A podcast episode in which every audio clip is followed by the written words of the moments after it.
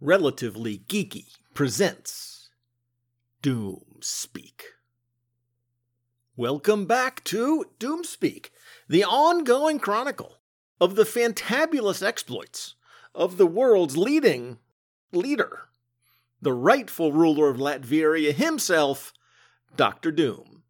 And in this episode, we are continuing our look into how exactly Dr. Doom is dealing with his new responsibilities as rightful ruler of the USA. Note to self, edit this part out, Alan, but you really should Google how to say proud to be an American in Latvian. We will be looking at Doom 2099, issues 30 and 31. But first, a little feedback. And last time we got our Doom on, we wrapped up his first storyline in Astonishing Tales. Billy D. from The Brave and the Bob wrote in, awesome coverage of these super cool Doom issues. I was able to grab these in singles before the market went haywire. Love the Wally Wood interpretation of Old Man Doomy. Looking forward to more. And the feedback segment was a great reminder of just how awesome our little corner of comic book fandom really is. Yes on Wally Wood, Billy, and also yes on all you lovely listeners. Gregory Litchfield said he had just recently read those two issues on Marvel Unlimited. I found Wally Wood's art to be astonishing. Sorry, he says, I couldn't resist. Now, I find the fact, Gregory, that I did not make that joke even once, I find that to be astonishing. Thanks for the comments. Sir Dr. Ange wrote in, catching up on podcasts. Loved Doomspeak. Glad to hear that. And more importantly, Doom was glad to hear that, Doc.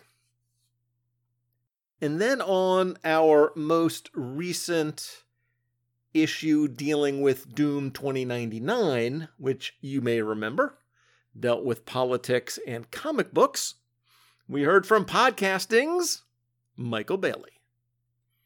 Professor Allen, I'm going to open with a joke. When you said that the Senate was owned by the Megacorps, I said, out loud, wow, this comic is so realistic. It's a weak joke to be sure, but that's what popped into my head. This episode of Relatively Geeky Presents was one of the most thought-provoking you have ever released, and because we've known each other for a while, I feel like I can have an open and honest discussion with you about some of the points you brought up. Yes, Michael, we can have that open and honest discussion. First, on the subject of the Megacorps owning the senators, the idea that certain senators were not referred to by the state they represent, but by the biggest company in that state. One of my favorites was Biden being the senator from the credit card companies. To me, when someone brings up senators and representatives being owned by a corporation, my mind goes to the word donors. And yes, certainly that is what Warren Ellis was jumping off from, Mike. The difference, in my mind, may boil down to semantics, but I think there is a distinction between serving your state and serving the interests of the people that give you money. I firmly believe that a senator or representative has an obligation to serve the interests of their district or state. So if a state deals in a lot of iron like Minnesota, you can bet that the people elected to represent the people of Minnesota are going to want to get the best they can for those companies because it is in the best interest of their constituents. There's nothing inherently wrong with that. Mike, I would even add there is something inherently positive about that. At least that, I believe, was the intention of the framers. That's why each state gets 2 senators. And yes, sometimes sitting here in Ohio, it's annoying how 2 senators from Iowa can load up the budget with corn subsidies or how a couple of senators from West Virginia are focused almost exclusively on coal. But as you said, that is literally what they were elected to do.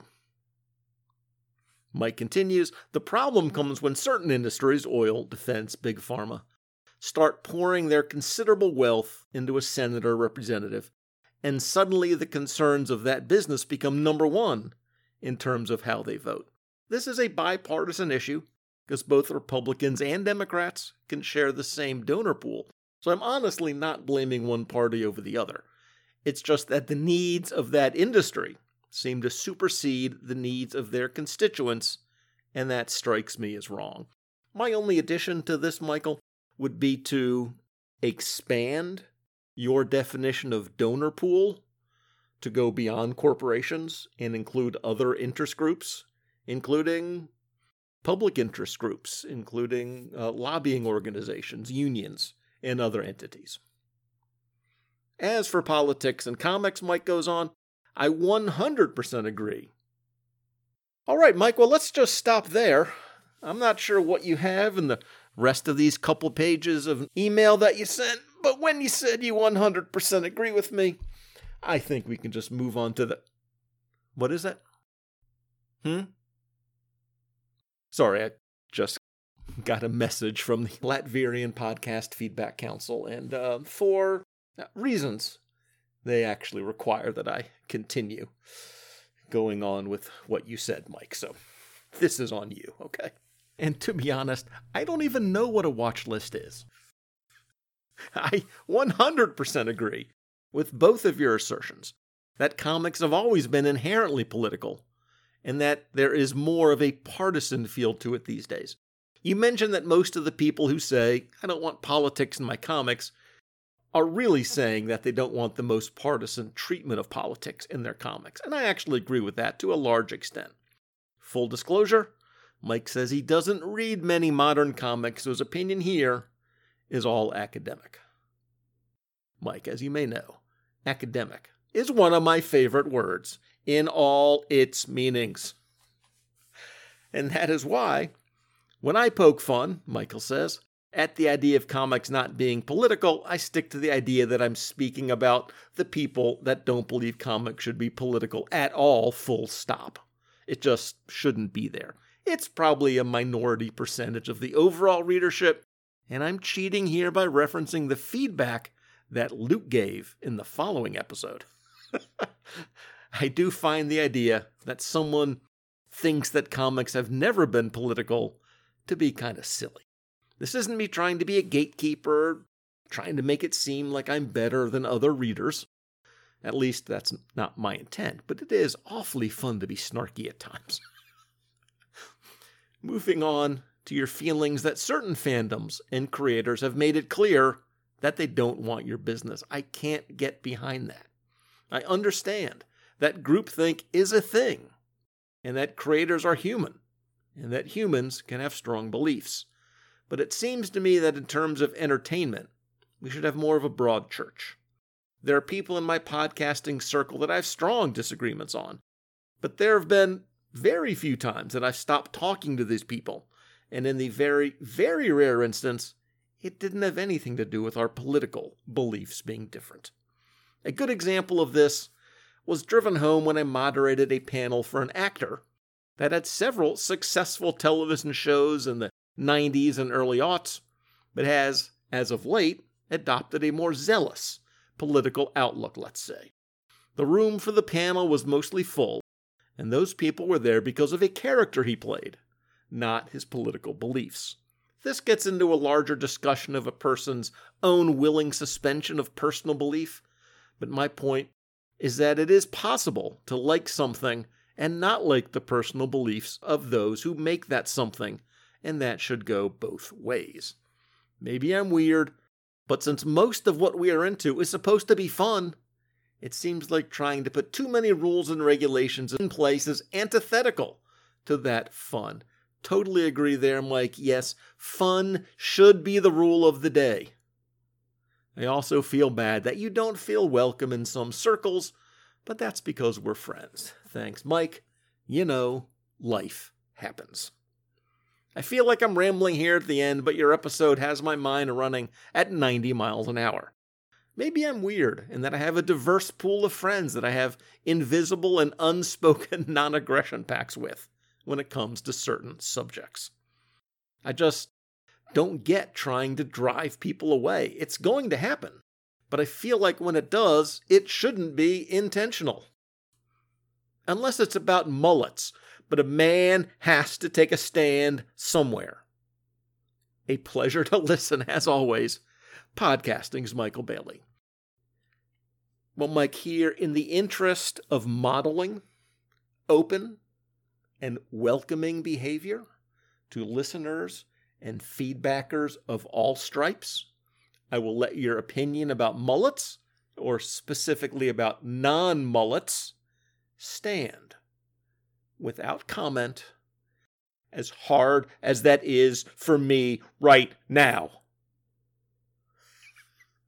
Social media support for that last episode came from the podcast A World on Fire, Sir Martin of Grey, the Supergirl-themed KLD podcast, Keith G. Baker, Clinton from Fan Film Fridays, the Bat Pod, the Lady Laurel from the Hunters podcast, Karen from Between the Pages, James from Karen, the Telltale Mind, Kirk Spencer Big Five Army, Chris, the Charlton Hero, Jeremiah from comics.blog, Sir Iowa's Joe, Dave's Comic Heroes blog, Komoda 1977, Chris Lydon 7, Robert Ludwig, the most sane man among us, Easy Comic Reader, TARDIS Rider, Tie-In Reader, Leo the Cosmonaut, Roger Preeb, Ed from Teal Productions, Mac the Comics Monster, and Derek WC, from the history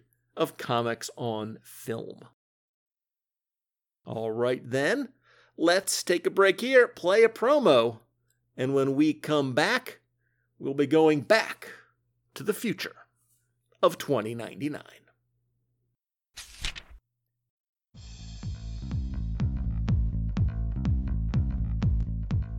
Who's Editing? A thought experiment in which Siskoid and his guest appoint themselves editors of a comic book line at DC Comics. But the joke's on them, because they can only use the characters of a specific issue of Who's Who, and in fact must use them. Great ideas? Yes, we think so.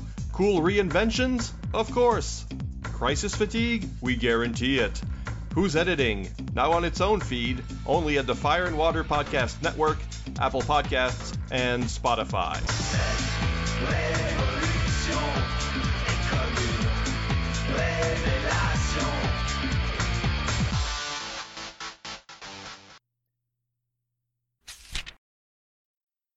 And we're back.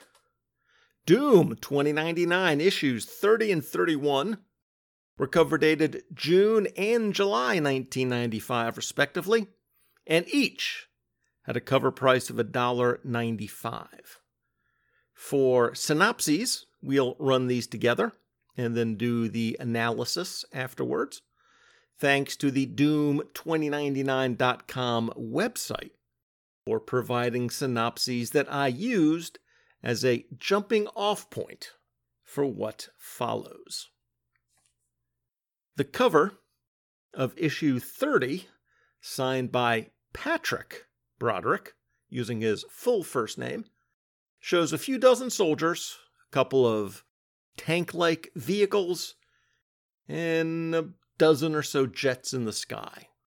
And over this militaristic image, Doom is doing what Doom does best. That's right. He's looming. We have the One Nation Under Doom seal on the cover. The story, American Way, was written by Warren Ellis, with art by Pat Broderick, using not his full name on the inside credits, and John Nyberg. I will note that this is Pat Broderick's last issue as interior artist on the title.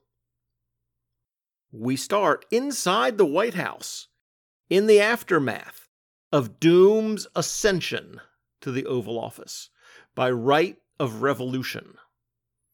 Which does make you wonder how that amendment made its way into the U.S. Constitution somewhere here in the 21st century. I have won the war. Now I must win the peace. As such, Doom makes drastic changes to American life, after removing the bodies from the White House lawn, that is. He orders and funds the construction of public dive booths, giving C-Space access to everyone. And I'm sure that free unlimited access to the internet seemed a revolutionary in 1995. On that general topic, Indigo calls him regarding the sudden change that they can now die in C-Space. Doom gives her permission to question Wire, or as she calls him, that weird little sod, about all of that.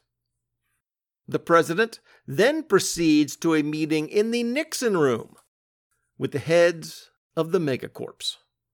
They've been gathered together in the White House by Jake Gallows, Minister of Punishment, who, by the way, is also Punisher 2099. After calling them all worms, Doom announces that all their companies are immediately nationalized. Any assets left on their black card accounts are to be considered gifts to the government. All their companies will contribute to the construction of EMPs via federal contract. These are not electromagnetic pulses, as the abbreviation EMP has come to mean over the last few decades. What we're talking about here are Doom's ecological maintenance platforms. Because whatever iteration of Doom you're talking about, since the early days, he has always been green. He warns the executives that their acts upon the American people will have consequences. As a demonstration of his new authority, Doom will kill one person in the room. And in his kindness, he gives them the power to choose who. All of this is strenuously objected to by Avatar, that's with two R's, because the 90s at the end of the 21st century bear striking resemblances to the 90s at the end of the 20th. Meanwhile, in Hell Rock, Sharp Blue struggles to find a way to save Hell Rock, calling the place a gash in the American psyche. Doing so is the cornerstone of environmental policy, but she doesn't see how she can do it without utterly destroying the place. Outside the White House Ministry of Humanity, Morphine Summers takes a stroll, running into Nakrumah, a Wakandan who is the Minister of Enemy Relations. Together, they run across a demonstration by Thoris, worshippers of Thor and other alleged Norse gods, to use Morphine's terminology. He also calls them basket cases. Nakrumah explains that based on the Thoris' understanding of the heroic age, in other words, the age of comic book heroes, the age of hashtag big comics, big propaganda, to them, Doom would be a villain of satanic proportions. To them, the devil is in the White House. This is their protest. And it is a protest with echoes to a particular memorable moment during the Vietnam War, as the Thoris all set themselves ablaze in protest over the events of the last few issues. In the World Board room, we see the global reaction to Doom's great leap forward, which, not to repeat myself from the last time we talked about this series, is historically a really bad reference to make. I blame Doom's PR department for that one. But around the globe, we see net gliders being attacked in London. We see the Wakandan Queen's support of Doom being described as lukewarm, while the news from Latveria is that there's no news from Latveria. Radio silence. In the signal pit of the Libera Cielo, Wire the Netglider sits alone in shock after learning that Xandra was a casualty in the attack on the White House. He vows to never come out of the signal pit ever again. And in the issue's final 5-page scene, Doom first reminds the assembled corporate chiefs that he is to be addressed by his title, Mr. President. Then he demands to hear the results of their deliberations, and they have voted or otherwise decided to kill Avatar. Avatar seems pretty surprised by this. And then he grows bold, claiming that Doom can't kill him. He goes on a rant saying, "All America is laughing at you, the whole world."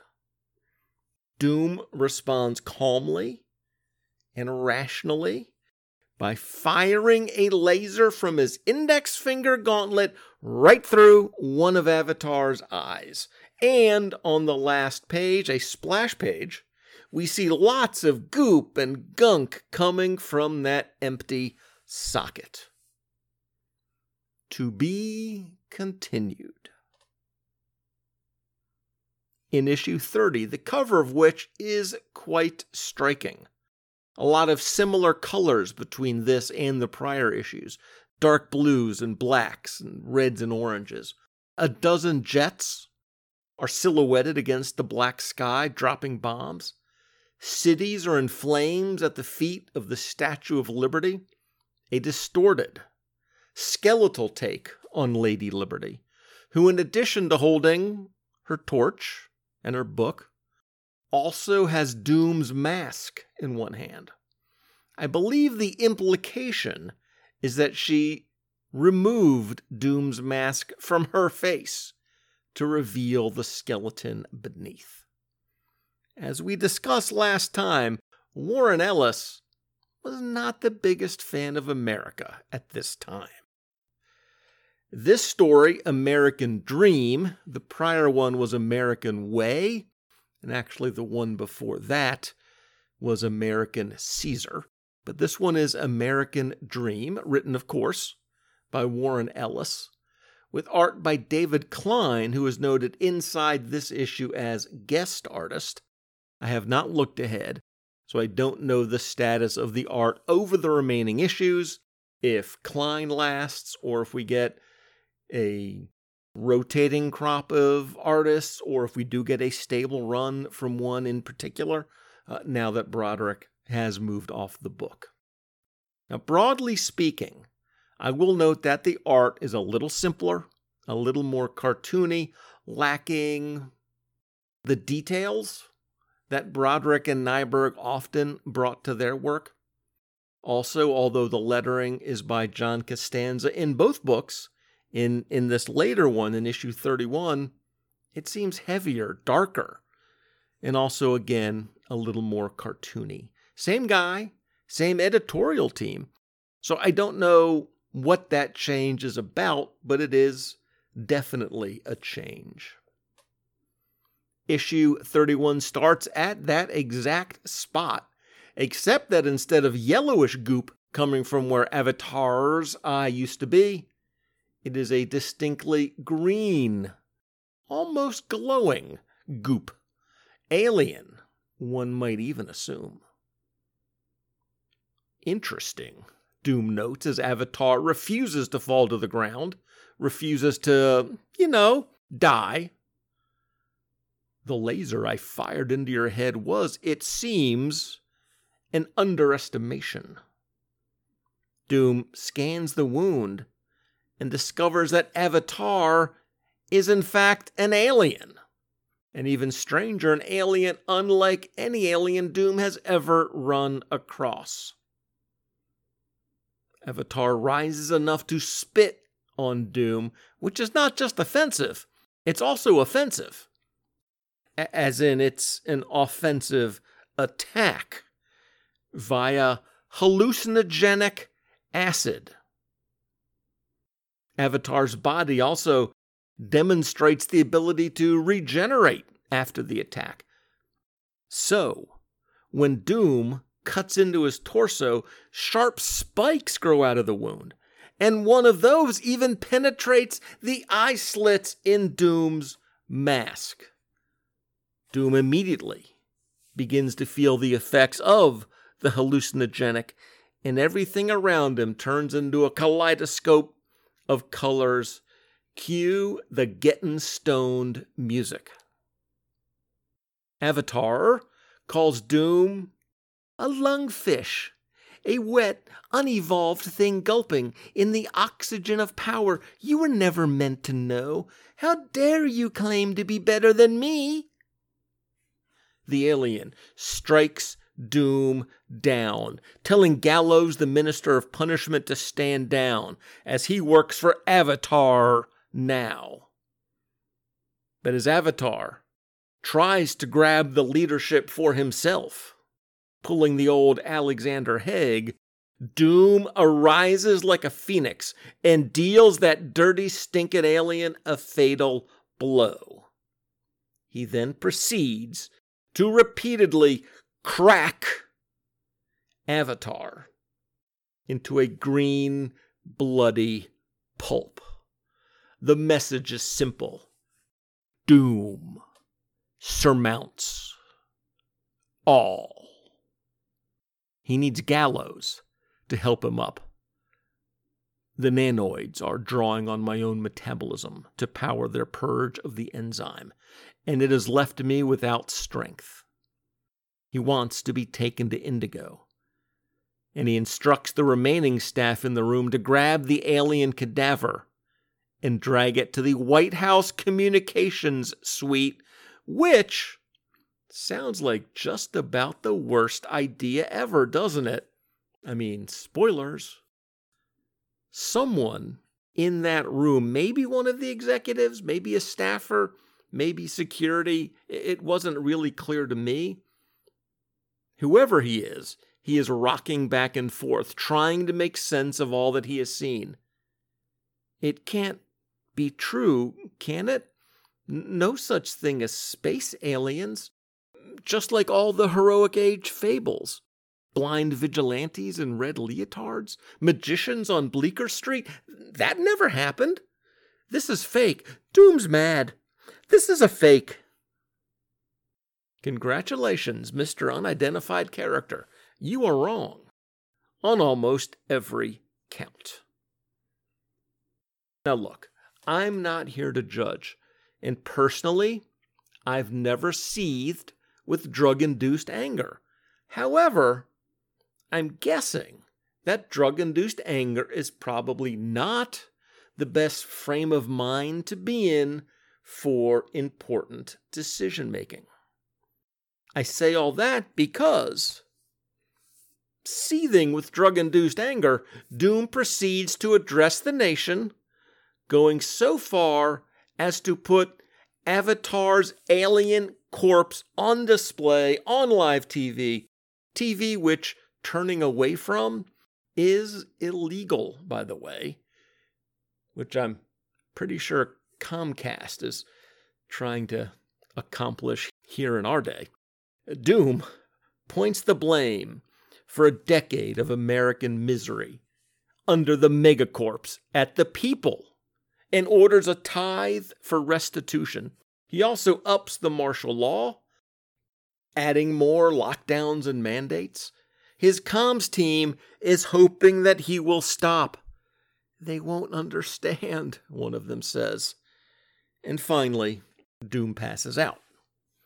In the days that follow, a range of Doom's proposals are implemented. Dive booths are built on every corner, giving the free online access he promised. EMPs are launched, immediately improving the environment. And alone in the Oval Office, Doom talks to himself, or maybe he's talking to the decapitated head of Avatar, which he keeps with him in the Oval Office. I simply wanted to show the American people the terrible extent of their stupidity, to have not only allowed, but to have not even noticed an alien assuming authority in a megacorp. It was the drugs. I lost control. Again, not here to judge, but when it comes to Doom, I am not a fan of the excuse-making. Outside the Oval Office, Indigo ponders on how to tell Doom that his address has trashed his credibility. Morphine points out that while everyone is upset over the address and Doom's image, what many people failed to notice is that during the address, he ratcheted up the martial law. Ask him whether that supposed alien juice drove him mad or simply removed a facade. And then on the last page, we see ominous, purpley, pinkish clouds over the White House. Gold chemical rain falls down on the White House like gunfire. There is the faint hint to screams among the martial drum rolls of thunder. Something is coming under cover of the storm. The end. First thing to point out is the quotations. Warren Ellis is continuing the John Francis Moore tradition of ending each issue with a quote. Issue 30 ends with Diogenes. In a rich man's house, there is no place to spit but in his face. That one was directly tied to the actions of 31, actually kind of a spoiler for the next issue. And issue 31 ends with a quote from Antonin Artaud. Every dream is a piece of suffering torn out of us by other beings.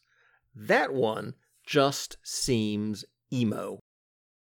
Before we get too far, I want to mention that I recently read the 2099 World of Doom special, which, despite having a cover price of $2.25, was primarily a reference book for the 2099 universe at this time, meaning its primary purpose was marketing, to generate enthusiasm for these titles, to generate purchases across the 2099 line. In this era, the One Nation Under Doom era did go across the entire line, which makes sense. All the books would be impacted. So again, this issue, looks at all the titles in the line. I think it was 6 titles at the time, where they were in their storylines, and how the events in Doom 2099 were going to impact all of those titles. So as Doom-heavy as this special is, and I think it was extra-sized, 40 pages maybe, it gives me a lot of information that I will use in this and in following episodes. So I wanted to give credit to my resources. 2 items in particular from this source book I want to mention. First, there is an 11-page open letter from Doom labeled his Contract with America.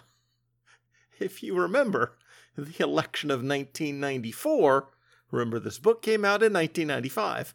The election of 1994 included a surprising change of hands in the House of Representatives, changing the party in power for the first time in 42 years. So that Contract with America terminology may ring a bell to those of you of a certain age. So a power shift like that after 4 decades was kind of a shock. That campaign did include a Contract with America. So this is clearly a reference to that. And using that language in this context makes it clear, if it wasn't already clear, exactly where Warren Ellis' sympathies lay regarding U.S. politics. Now, there's a lot in Doom's contract which is interesting. This is the new code for the country. I'm not going to get into the details, just maybe mention things as they arise in the storylines of the comics. But the best part of the contract is that at the bottom of the cover letter, it is signed Dr. Victor Von Doom, President, USA. Finally, affirmation, baby. Because if someone in high government office or married to someone in high government office wants to be called doctor, the only appropriate thing is to call them doctor. No questions allowed. It's official. Dr. Victor Von Doom. Thank you.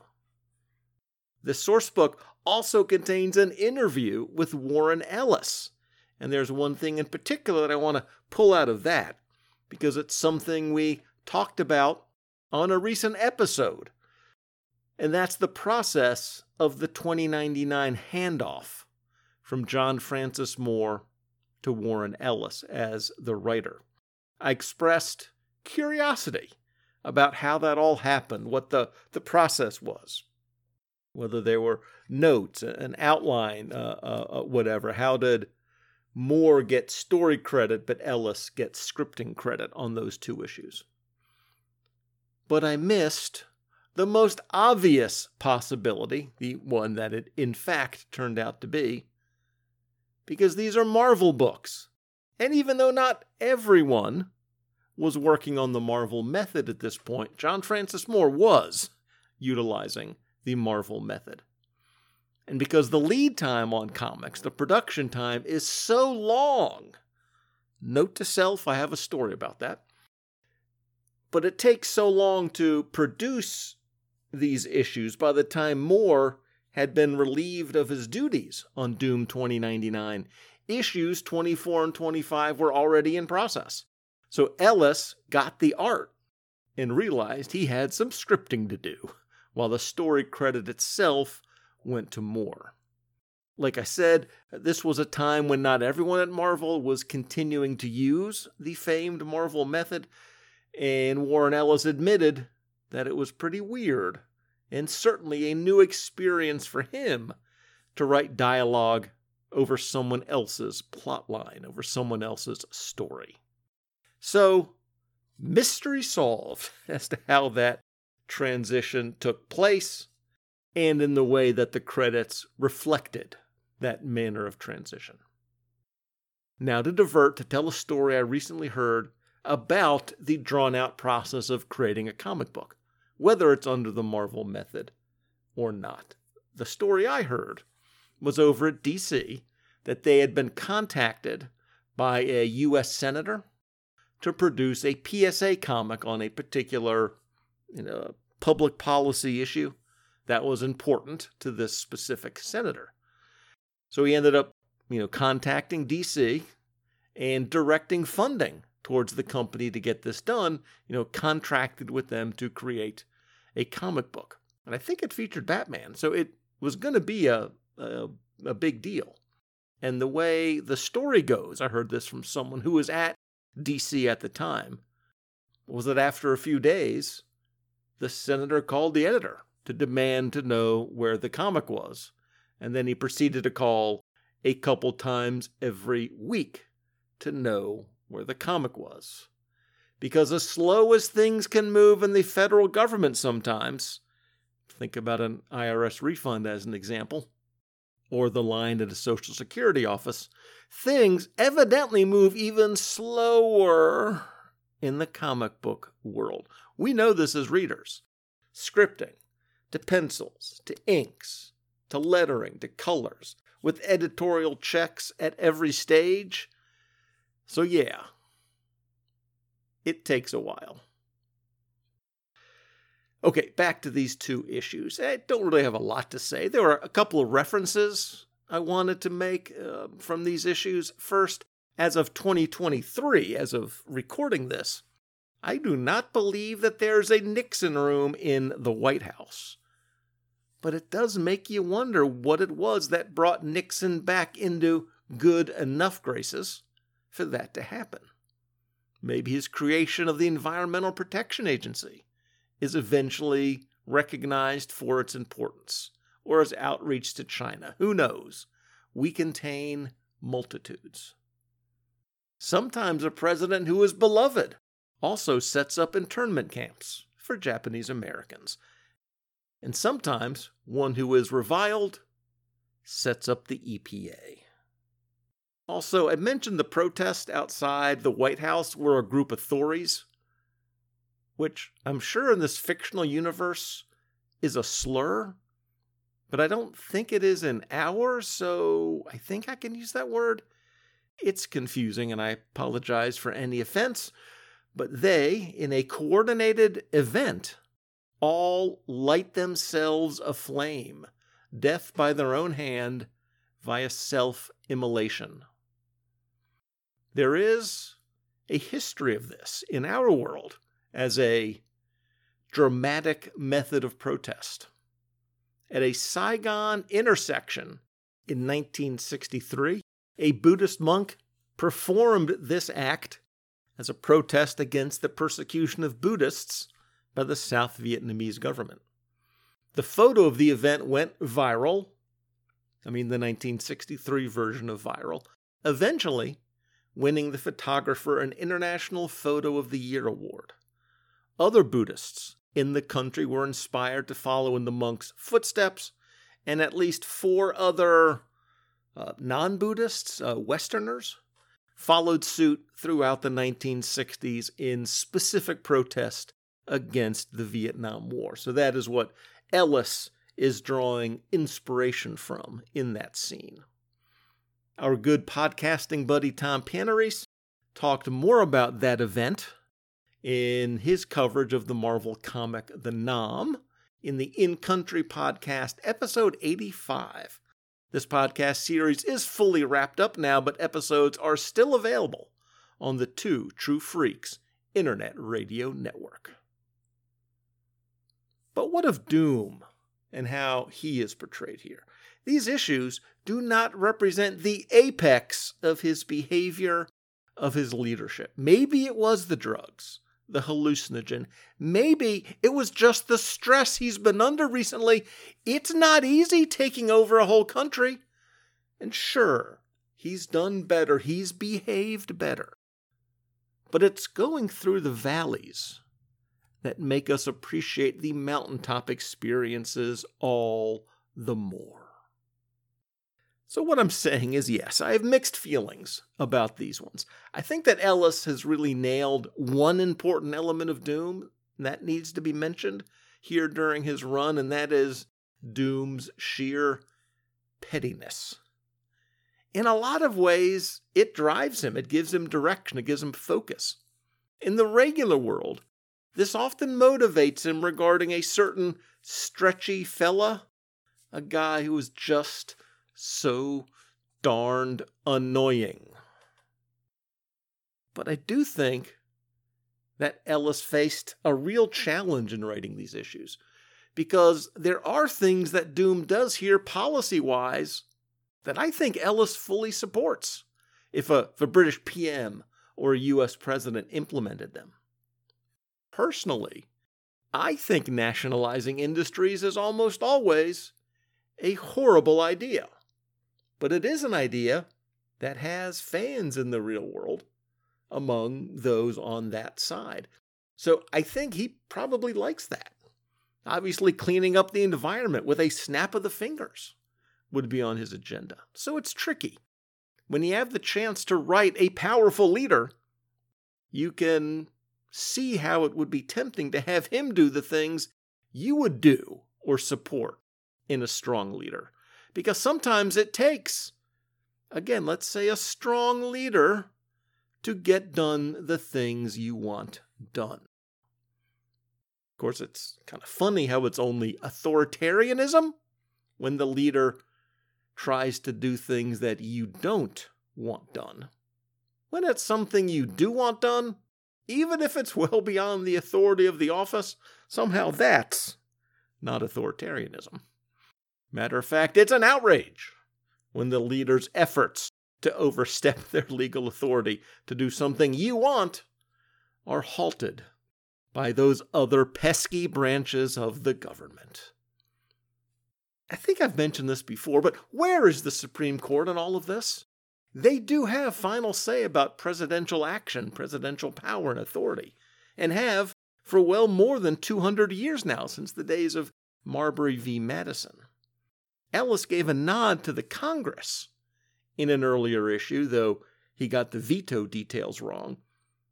But I don't remember a single reference to the judiciary, the third branch of U.S. government. Maybe that's more reflective of the way British courts act, what Ellis is used to, and the lack of understanding of the U.S. system in detail. I just don't know. But there would certainly be a district court somewhere that would order a nationwide injunction or two about all these actions, or Doom would face a Supreme Court defeat in getting some of this implemented. Now, of course, Doom does some things here that I imagine nobody in 1995 or 2023 would approve of. That's kind of why sometimes he gets called a villain, or even a supervillain.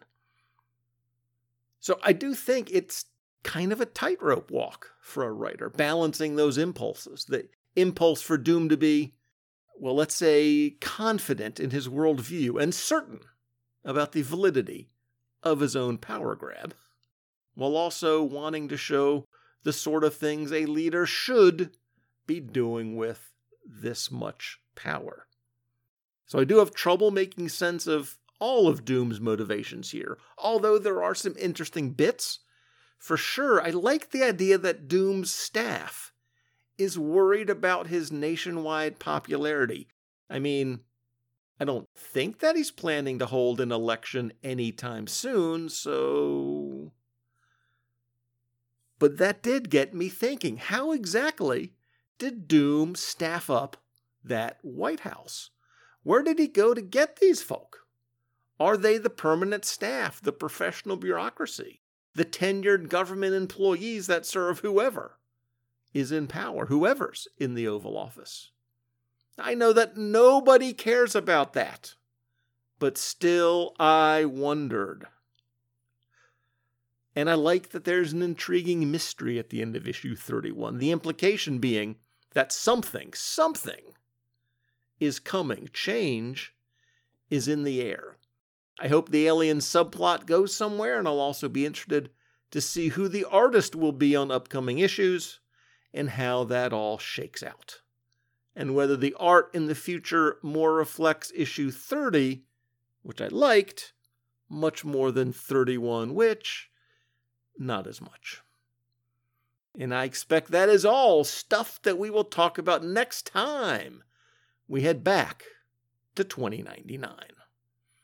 But I think the next time we revisit the activities of our good doctor, I think we'll be back in the early 70s digging back into astonishing tales.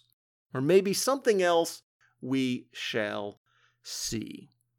Again, not sure when that will be. We have changes happening in the network, shows ending, shows starting. But fear not, Doom will not be gone long from our airwaves. I say that because I tried that once. You're familiar with the concept of rendition, right? Enhanced interrogation and all that, so yeah, that's not going to happen again. If you have any feedback on this episode, either of these issues, the world of 2099, or anything related to our good doctor, the rightful ruler of Latveria, and the good old USA, don't hesitate to contact me. You can do that via email, relativelygeeky@gmail.com, or as a comment on a Facebook or blog post for this episode. The blog is at relativelygeekypodcast.blogspot.com. Thanks for listening. Take care. And hail Doom! Hail Doom!